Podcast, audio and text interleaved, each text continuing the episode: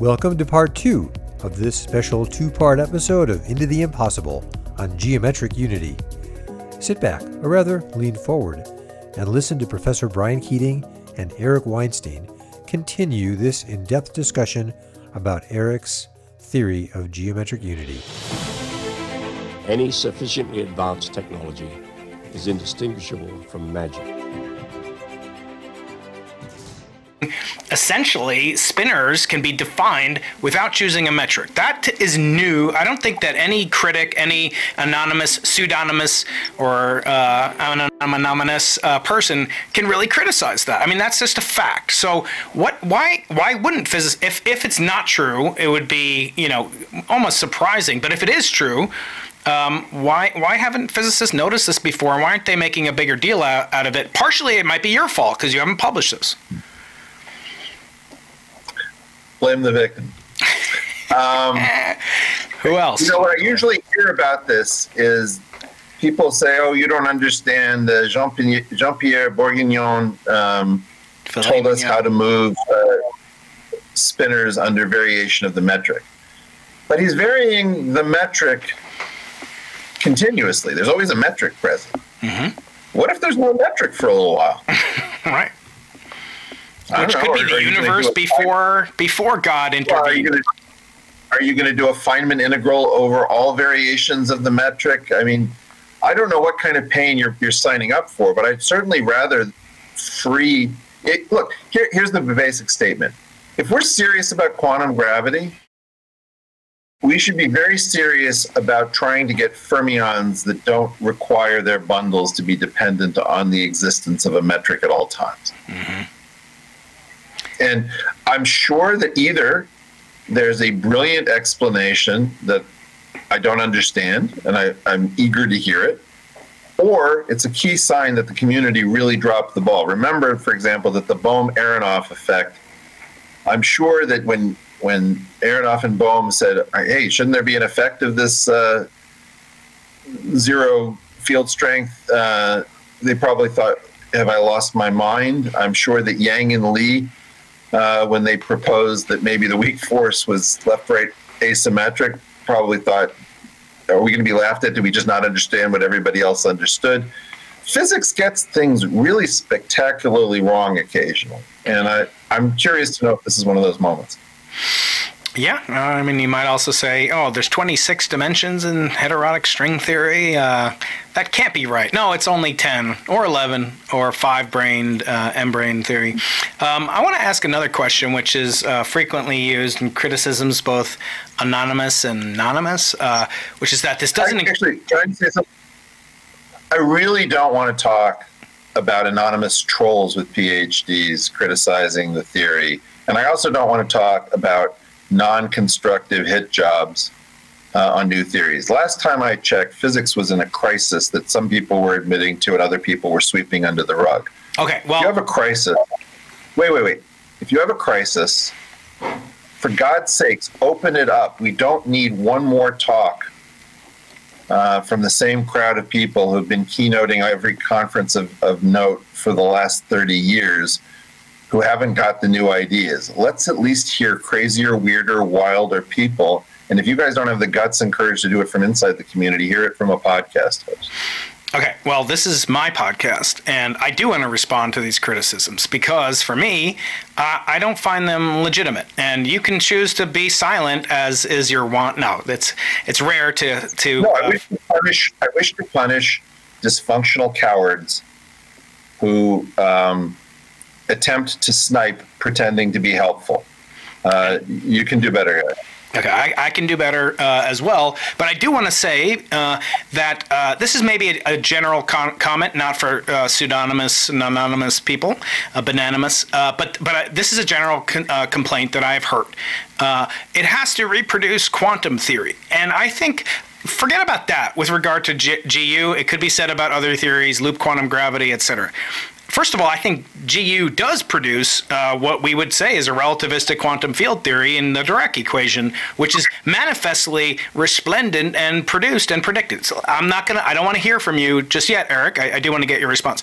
But this notion that a theory of everything has to subsume anything, I said this uh, to our mutual friend Stephon Alexander, uh, professor at Brown University and esteemed cosmologist uh, and close friend to both Eric and myself. Uh, I said, look, I don't think it's valid to say that any theory of everything, string theory or whatever, has to predict every manifestation of physics. And this is where I take issue and I, I make truck with uh, Professor Kaku, who says things like the one inch long God equation will predict everything. I don't think that's possible, A. I don't think it's useful to think about the goal of physics is to predict every phenomenon in physics because it's an incautious statement. Yeah. Really, what you're trying to say is, is, that there's stuff that you should be able to read off from the basic setup of the theory directly, and there's stuff that you should work your ass off in order to get from the theory.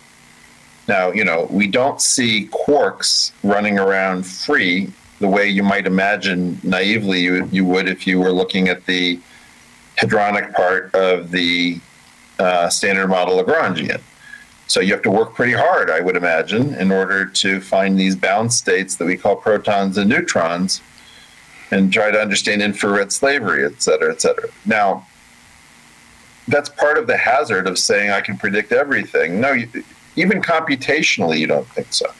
Really, it's just a question of we should be able to recover everything that we've already done. And actually, I think that that's pretty fair. Hmm. So even there's a dumb way of doing. I, I, think there's a dumb way of doing it where you try to say, um, "Show me this," or then you don't have anything. And, and I have to say, I, I, encounter a tremendous amount of that from people who are old enough to drink, and I, it, it, gives me pause as to who's raising the young. Um, that's not the issue. The issue is they're right. They should be saying, "Look, here's what we know how to do." and you should be looking to recover what we already know how to do from what you, what you're saying. And I, I think that's actually fair. Um, there's a question of should you be able to do everything on day one? Should you be able to do it when you've been cut off for 27 years working completely on your own uh, under totally weird circumstances where every month you feel you get farther and farther away from the literature and your brain hasn't spoken this language in a million years? Those are questions that I feel like it's really sad because they don't people don't understand what the cost of isolation is. I do think, however, that um, working in a context with competent people who aren't constantly trying to rename everything after themselves, uh, there's no question that that's a reasonable and fair thing. If we had a collegial world uh, based on a desire to advance our understanding, and I'm happy if I if I fail at that with with a collection of uh, constructive colleagues to say that that's a black mark against the theory. That's fine. Now, when I look at the corresponding, um, uh, shall we say, imprecations against string theory, I would say things like uh, the swampland, the multiverse problem. These may be, you know, uh, issues that cause stillbirth in, in many people's minds. Uh, I've talked to you about Paul Steinhardt, the Einstein professor of natural science at Princeton. He regards the string theory as essentially bad for society, not just for physics, not just for science, but bad for society because of the extravagance in a truest sense of the word, in a bad sense of the word, of the of the multiverse and string landscape. Now, I know you're shaking your head. Let, me, let me be very clear about it. We're, we're, we're wimping out from what needs to be said, and it's really important that the community, I think, gets it right. I don't think string theory is a problem. String theory can't harm anyone. String theory doesn't.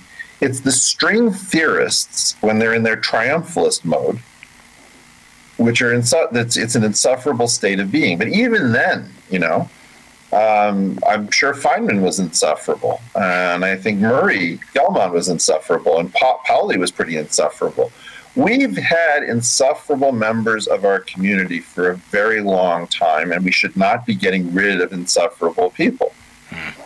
The problem is what happens when people become insufferable and they don't constantly check in with the unforgiving nature of the universe. I mean, Pauli predicted the neutrino uh, in an insufferable fashion.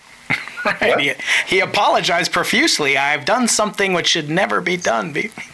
now, I ask you though, uh, should the should string theory? Let's just be neutral to GU for a second. Should string theory from string theory emerge the Aharonov Bohm effect? I mean, a true theory of everything, it would, right? Uh, look, and if it took a while to recover certain features of the world that you in an effective theory, I mean, look, let's put it this way. Um, if you look at uh, Marshallian demand in economic theory, should you be able to predict that from uh, the Lagrangian of the universe? No, it's at a different strata of the world. You should be able to predict things that are within you know the adjacent strata of the theory and then you should you but you might have to appeal to some higher effective theory.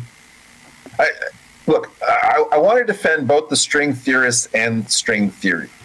These are incredibly smart people who found some real structure and who never knew when to quit when it came to trumpeting just how much better string theory is than everything else even there they had a point they were smarter and deeper in general than everyone else. And they just weren't as good as they claimed to be, and they weren't as successful as they claimed to be. And what they did succeed at, they didn't want to take credit for because it was really mathematics done in physics departments rather than physics. And so we have a problem that sociologically nobody wants to say that the Institute for Advanced Study has like the smartest guys around and a lot of what they do is in physics. Mm-hmm. In standard terms, it's the mathematics of physics. Yeah. And that these are uncomfortable truths, just the same way that we're, it's uncomfortable that we're taking seriously somebody who's been out of the field for 27 years. But these are these are end times. We're having end time conversations, and I think that it's it's you know we don't need to be mean about it. I think no, we just need to be more honest. Okay. All right. With that, I give some applause here. Let's see if we can hear that. Got some applause, Eric. Um, a smattering. That just was a smattering. I want to take a pause uh, for the cause uh, and to uh, have an have a, uh, a, pause to recognize our guest today is the esteemed Dr. Eric Weinstein, who is a seeker after truth, a seeker after my own heart, in the authentic tradition of the old one uh, his namesake, Albert Wein. Now, they say this is not a serious podcast until you break out the puppets. Now, I know Rogan has a supply of bows and M16s and all sorts of other things.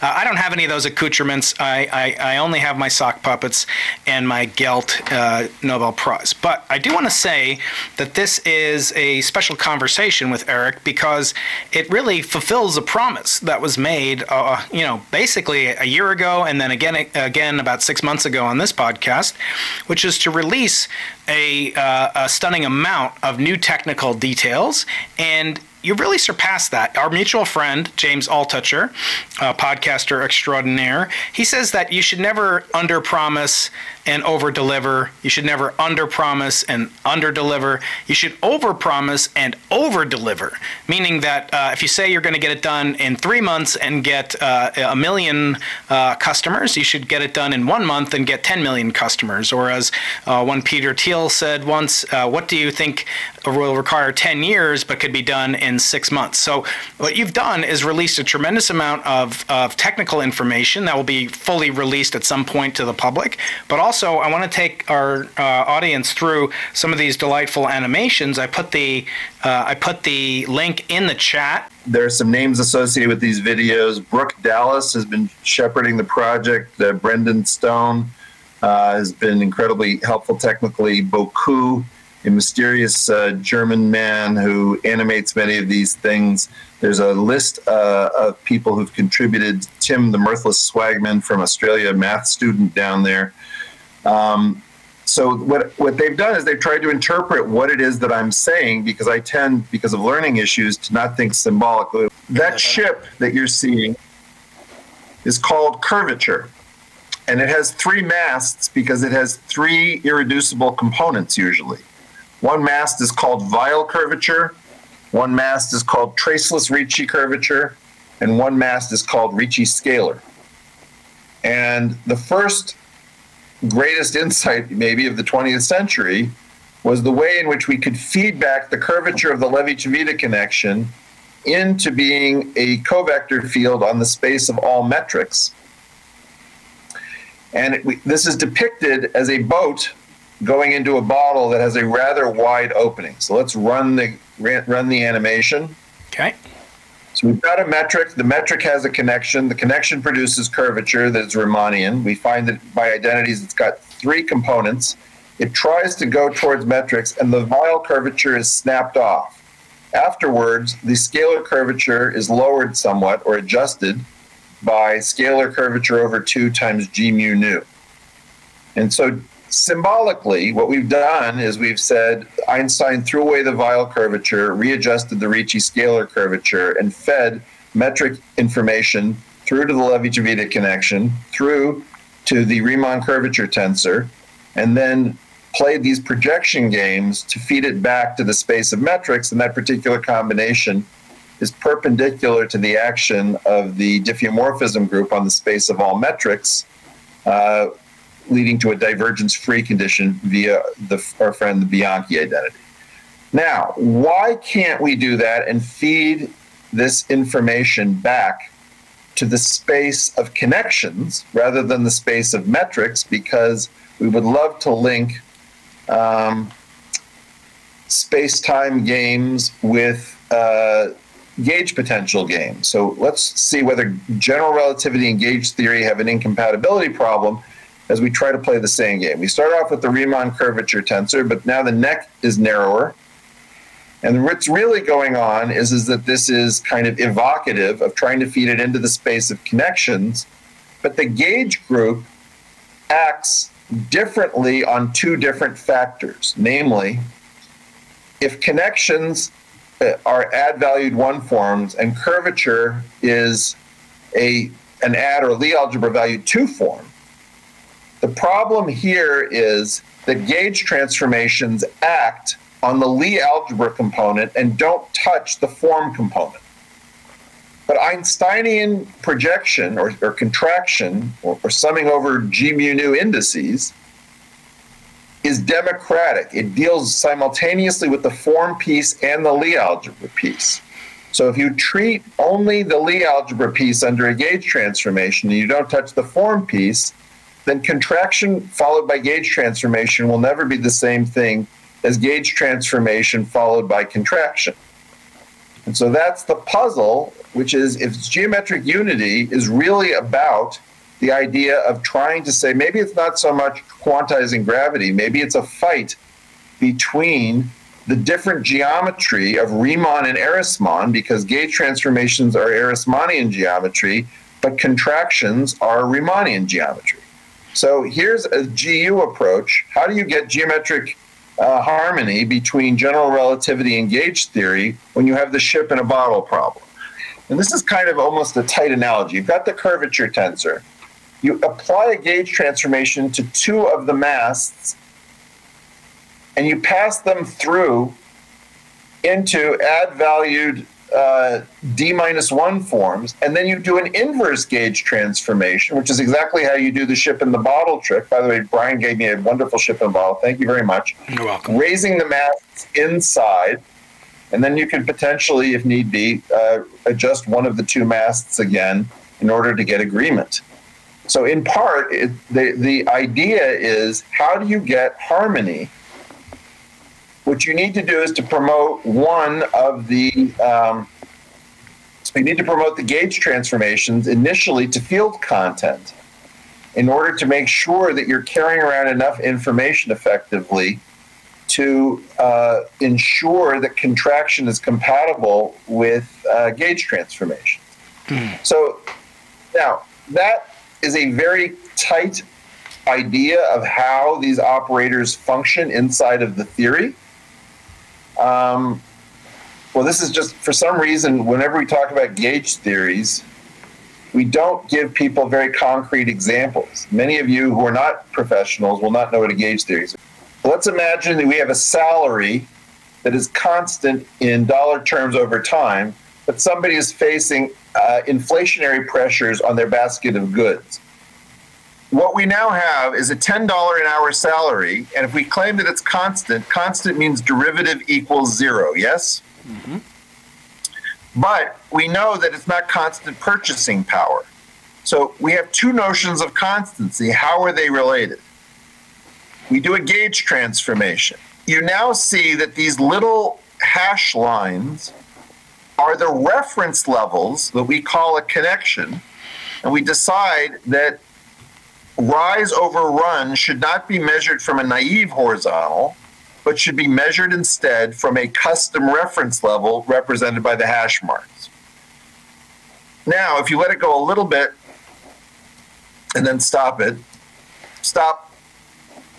Now you see that derivative equals zero if we measure rise over run above the hash marks is a salary that keeps pace with inflation. And the current $10 an hour is actually a negative derivative because the rise over run is measured beneath those hash lines. That situation is actually an application of gauge theory to a very simple problem in economics, completely depicted by stretching the fibers in the XY plane. And if you look online right now and say, What's a gauge theory? you'll be bamboozled by a bunch of stuff that nobody can understand unless they're actually insiders. So I think it's very interesting that, again, just as it was elementary to ask the question, What, what happens to the fermion medium while we're blinking out the supposedly quantum metric? why is it that we don't actually explain to anyone what a gauge transformation and visualize it? And I'm very proud of our team for taking this very simple example and showing what a gauge field is. It's those little hash lines. Effectively, those things in higher dimensions would be the electromagnetic potential, which becomes the photon under quantization. And if you're thinking about QED, effectively, the uh, the electron is a function and the photon is a derivative because what you're specifying is the levels above which uh, you're going to measure rise over run. I just want to take a second here. Uh, this is Brian Keating now speaking. Uh, so, if you look up uh, Juan Maldacena, you will find only one podcast that he's ever been on, uh, and that is uh, the Into the Impossible podcast. If you look up uh, gauge theory and an intuitive way to understand gauge theory, something like that, uh, you'll come up with this really brilliant economic analogy uh, that sounds like you know Eric is copied from from Juan Maldacena, and in fact this came up recently where people talking about inflation stabilized items and Bitcoin and and so forth, and then. Um, it was very frustrating to me, and I imagine much more so for Eric, although he doesn't have to comment. He's too much of a gentleman. Uh, this is Eric's work. Uh, this gauge uh, uh, uh gauge theory applied to economic uh, transactions. Eric and Pia. Eric and Pia Milani. Yep, Pia Milani, uh, of course, uh, the beautiful, talented uh, wife of Eric Weinstein. Eric is known as the husband of Pia Milani, mostly, and uh, and this work was really uh, is is brilliant and is deserving of uh, attention in its own right, independent of the brilliance of it as an analogy to explain a very complicated uh, subject, such as gauge theory, or a very simple subject like calculus, as Eric is now uh, exp- uh, explaining to us. I want to say that you don't have to respond if you don't want to, Eric. I find it very frustrating when I see, oh, Eric, you got to learn what Maldacena said about. I'm like, f you. Uh, that's that's very frustrating to me. That, that's what that was what was hurtful because Juan knew that it, he he had gotten this. Um, he knew about Pia Milani. He needed to reference her he did reference her, but in a very slight, like minimal way. It's a footnote. The two versions. It's a footnote. He knows better than that. the that. Problem that I'm having, the problem what I'm having with it is, is that the professional community does not understand that it has impulses that it hasn't faced, which is that it tends to brutalize those that it doesn't need to cite, that it, it doesn't see, it just doesn't see people. And so to have look, I'm a, I'm a huge Juan Maldacena fan, as are we all. Me too. But I'm not going to sit around and I'm and have people say you, what you really need to do is to listen to Juan Maldacena, uh, whose brilliance knows no bounds. Uh, he did something really profound about uh, markets and gauge theory, um, because quite frankly, Pia Milani deserved to have an entire career built around it. I think it could easily be the most deep insight in mathematical economics of the last 25 to 50 years. And please show me another, given that the marginal revolution originally was the penetration of differential calculus into economics. Uh, her thesis, which is largely joint work, but was not even allowed to, to, to be what it was supposed to be, um, rebased the field of economics on gauge theory as the correct form of calculus. And uh, what, what I'll tell you what, what I don't really want to bitch about Juan Maldacena. What I would really love to do is to have Juan Maldacena, who showed so much excitement when you know when I confronted him about this. He says, "Oh, you know who who that is?" Because he had no idea who Milani was. It would be really great if Juan Maldacena did this work, and I won't say another word this podcast about it. Okay, and I, I will say only one word because it's my podcast and I can do whatever the hell I want. Uh, I had on Cumrun Vafa, as you know, uh, who wrote a book called Puzzles to Unwrap the Universe, in which he cites Juan Maldacena. And I called him on that. I said this was actually original work by Pia Milani, Eric Weinstein, and it almost doesn't matter. And I find that very frustrating because the very same people, and you don't have to respond please don't respond.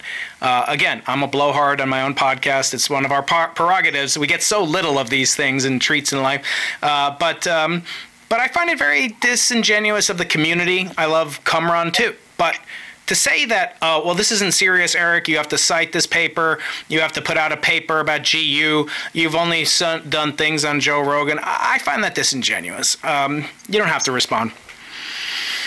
Uh, let's go on what I will say is this: um, when you have gatekeepers in the form of advisors, if you have job market meetings where people wield incredible power and they hold other people's careers in the palm of their hand, uh, if you use these places to crush people, you have no right to comment after the fact as to why are these people behaving bizarrely and strangely.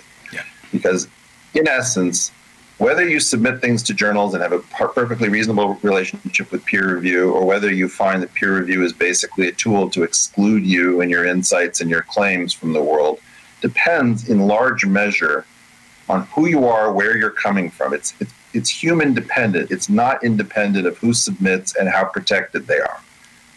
And, um, you know, the thing that I want to get across is that uh, the community is producing trauma in people and then claiming that it's paranoia.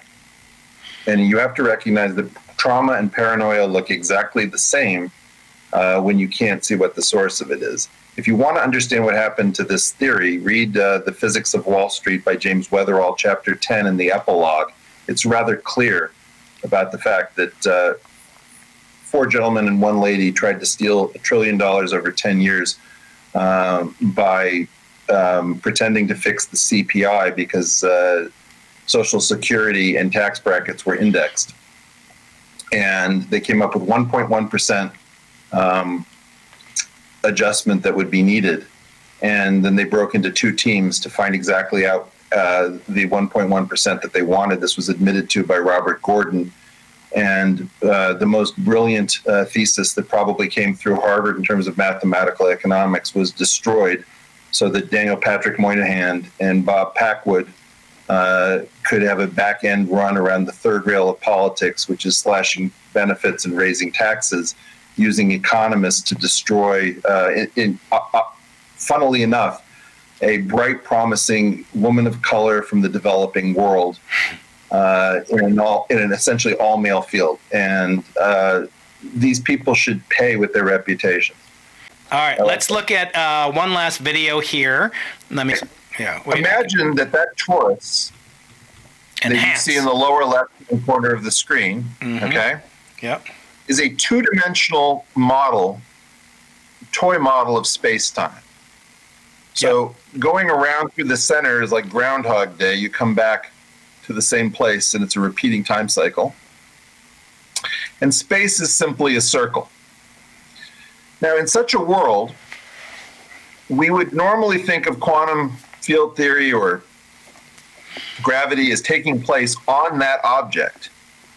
And you'd have fields, you'd have effectively functions called sections on that object. And what you're seeing here is something that's very hard to picture because it's five dimensional. But one, one trick here is because the torus has a property called parallelizability, the object on the right is a um, depiction of a metric. Each point that isn't on one of those two sheets is a potential metric at any given point on the torus.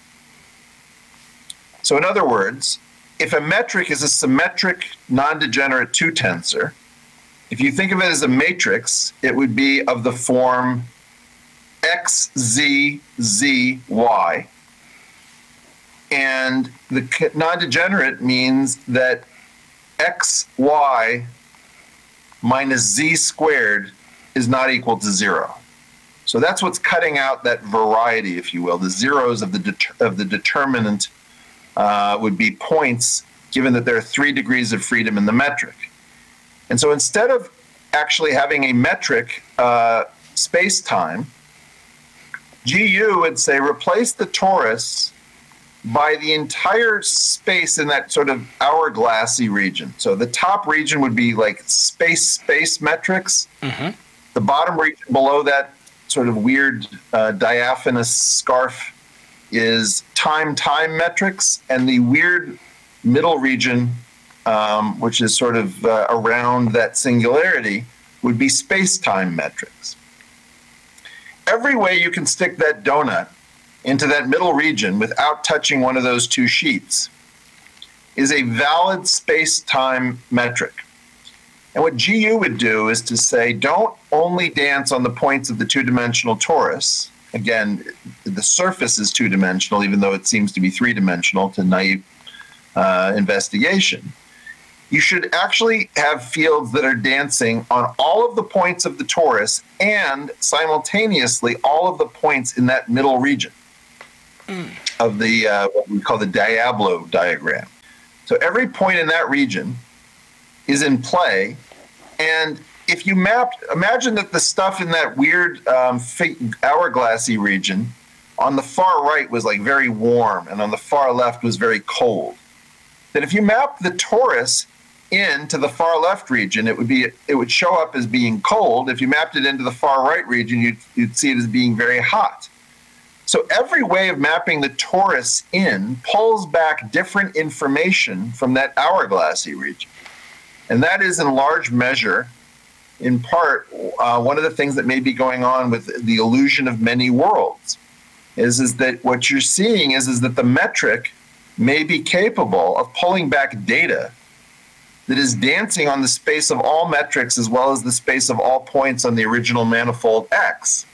So in this case, you've got two, two degrees of freedom on the torus, you've got three degrees of freedom around the hourglass, and 2 plus 3 equals 5. Now, notice that thing up in the top left, which is a ruler protractor combination that I just uh, gave a copy to, to Joe Rogan.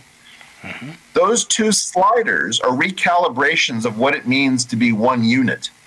And that protractor is a recalibration of what you're going to define to be 90 degrees. So every way of keeping that bottom arm in a single uh, horizontal position, moving the top arm and moving the two sliders. That's one of that's three degrees of freedom in the space of metrics. So that's a different depiction of the space of metrics. So the, the big take home from the restrictive version of GU that we're exploring here is that if you allow fields to dance on the space of metric apparatus, measurement apparatus, then it, the kind of the paradoxes of measurement start to make a lot more sense. Mm-hmm. You could also potentially try to keep the metric classical because we have two spaces. We have a space downstairs X, which is just the torus, and we have a space upstairs, which is the torus, in this case, cross the hourglass region, as long as it doesn't touch the two sheets.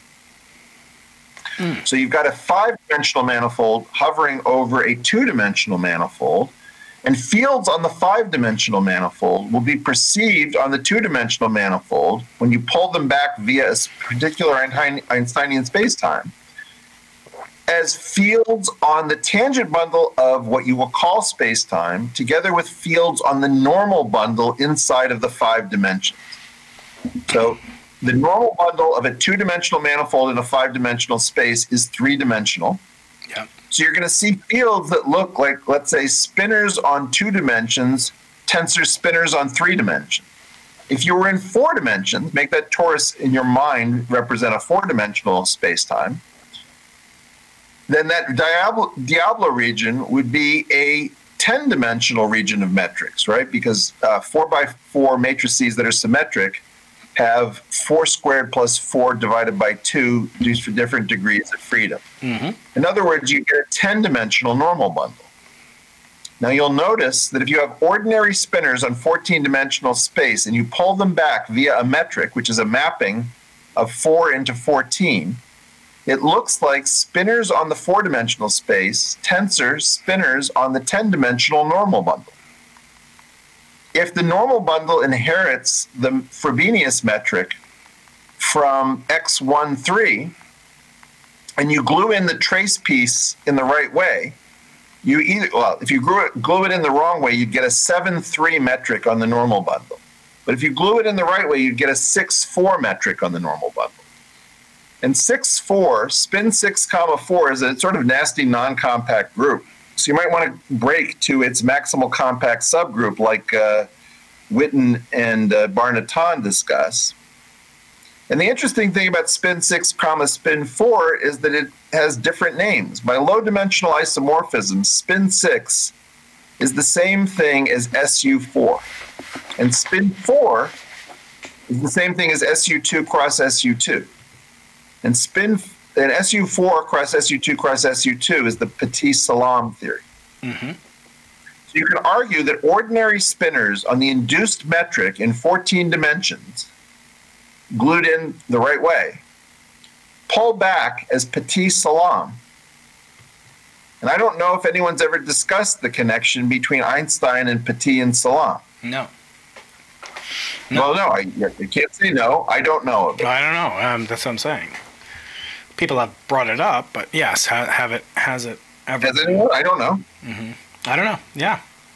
But So the point is, is that spinors on 14 look like spinors on 4 tensor spinors on some version of 10. Yeah. And whether you're talking about spin 10 models, SU5 models, or SU4 cross SU2 cross SU2, which is spin 6 cross spin 4, isn't that exactly what we see in the standard model? Mm-hmm. Very So interesting. Frank Wilczek, let me just uh, see if I can find this beautiful quote from him because he's he definitely um, brought this up, and what I recently did when I had him on my podcast, which we haven't released. So if we go over to my screen share, Yeah. Uh, give me one second. Let me do this. Here we go. And so there we go. Yep. Let me read it. A particularly intriguing feature of SO10, which is really spin 10 or could be spin 6, comma spin 4, is its spinor representation used to house the quarks and leptons, in which the states have a simple representation in terms of basis states labeled by a set of plus and minus signs. Perhaps this suggests composite structure. Now, here's the sentence that just floored me. Alternatively, one could wonder whether the occurrence of spinors both in internal space and in spacetime is more than a coincidence. And then he pulls back immediately. These are just intriguing facts. They are not presently incorporated in any compelling theoretical framework as far as I know. Geometric unity is that compelling framework. Awesome. Very interesting. Look, let's be honest. I said I was going to uh, release a document, and um, clearly we haven't. Uh, not for, Okay, April Fools. April Fools. Uh oh. the Um, big reveal. go to go to geometricunity.org Geometric. and uh, org. yeah, and call that up. And then Brian, why don't you be the first to put your email address in to request uh, a copy? I wouldn't call it a paper; I'd call it a draft. And one of the things I'm looking to do is I'm looking to get constructive feedback from people who want to help me succeed, as opposed to people who just want to be dicks and take me down. Um, because that's just, to be honest, not very interesting to me. And I've, I've had a little taste of that, and I'm not that interested. Uh, what I would love is to bring your positive energy, download it, read it, recognize that um, more or less I've been cobbling this together from a million and one different scraps, and that my ability to talk in this way has been degrading for years because I have no one to talk to. I'm not in a department, I'm doing this completely on my own. And I was a little bit frightened to figure out just how much I've forgotten. so we're still finding scraps of paper and files on old discs and things like that. I hope that the notation is getting more and more standard, that there are fewer errors, but there's clearly, uh, you know, this is basically me going back to 1983, 84, um, and all the time in between, where mostly I didn't talk about this with anybody. And this has been really um, terrifying because, you know, I'm not a physicist. I don't come from this, this community. I revere the community. I don't think the community has been behaving well recently. I don't love saying that. Um, but I think that the com- community is in a desperate situation. And uh, let's find out whether I have anything to say or I'm just blowing hot air. Um, I'm not afraid of that. But you know what would really be meaningful to me is for people to bring kindness, benefit of the doubt, hope, and recognition that it's pretty tough to try to do all this on your own. and um, uh, be constructive and take a look. And um, I think there are two two email addresses on the paper uh, in draft form. Um, one for technical feedback and one for general feedback. Yeah. So uh, I hope that, that there's a lot of food for thought. And I do think that, let me just close this out. I think it's a coherent story. I think it's the first time I've ever heard a coherent story about how a very simple beginning would produce something that would look like our world. There are things that I would call predictions in it that uh, talk about what internal quantum numbers you would expect to find likely next in terms of uh, there's much more matter. There's there's matter that should be dark. There's matter that might be luminous but not at the right energy level yet. You would have to, in order to compute with it, be able to figure out what fields have acquired VEVs and where we are in anthropic spaces in some places. Um, but the internal coherence is much sharper than a few. You know, there's still some things that I'm trying to locate uh, my favorite version of one is the Shiab operator. I know how to produce Shiab operators in general, but I had a sheet of paper with. Um, do you remember like paper with feeds with holes on either side? Oh yeah, loose leaf.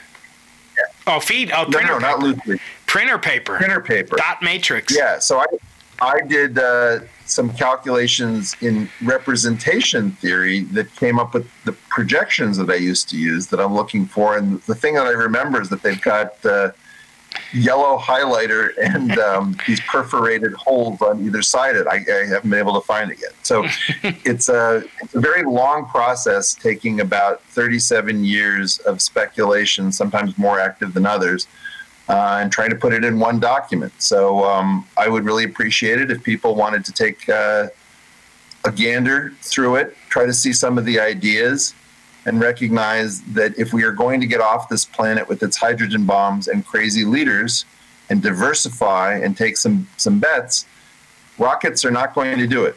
There is no real Mars or bust or Occupy Mars strategy.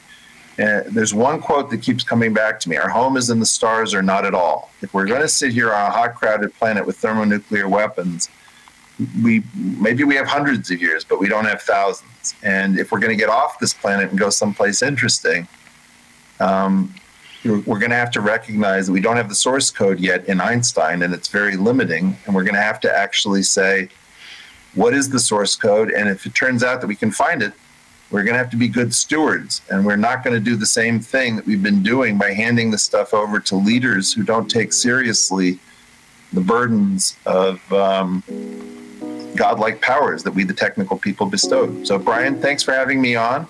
And it's and a pleasure to interact with your audience. Eric, it's a pleasure to have you on the show as always. You're welcome back anytime. I do love the fact that you made this promise uh, back in uh, back in early or late December of 2000 and and uh, 20, that year that may it soon be forgotten in some sense. I said I was going to try. I was going to try. That's right. Well, you succeeded. You succeeded for sure, Eric. Uh, I want to thank you for your generosity of time and spirit and advice that you've given to me. I hope I can help to serve you in this, wherever this project may take you. It's now out of your hands, it's into the world, and it's going to hopefully sprout many, many delightful new discoveries uh, for the benefit of all mankind, as our friend Alfred Nobel so warmly engendered upon the world. Eric, best of luck. Congratulations. Uh, we'll do a part three next year on this date, on this auspicious date, and let it forever be known as a day of FAMI, not infamy, for years to come in physics if we can follow the lead of the generous, the mercurial, the genierific Eric Weinstein. Thank you so much, Eric.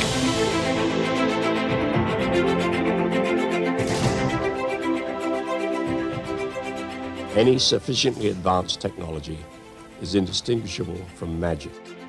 Hello, I'm Stuart Volko, producer of Into the Impossible.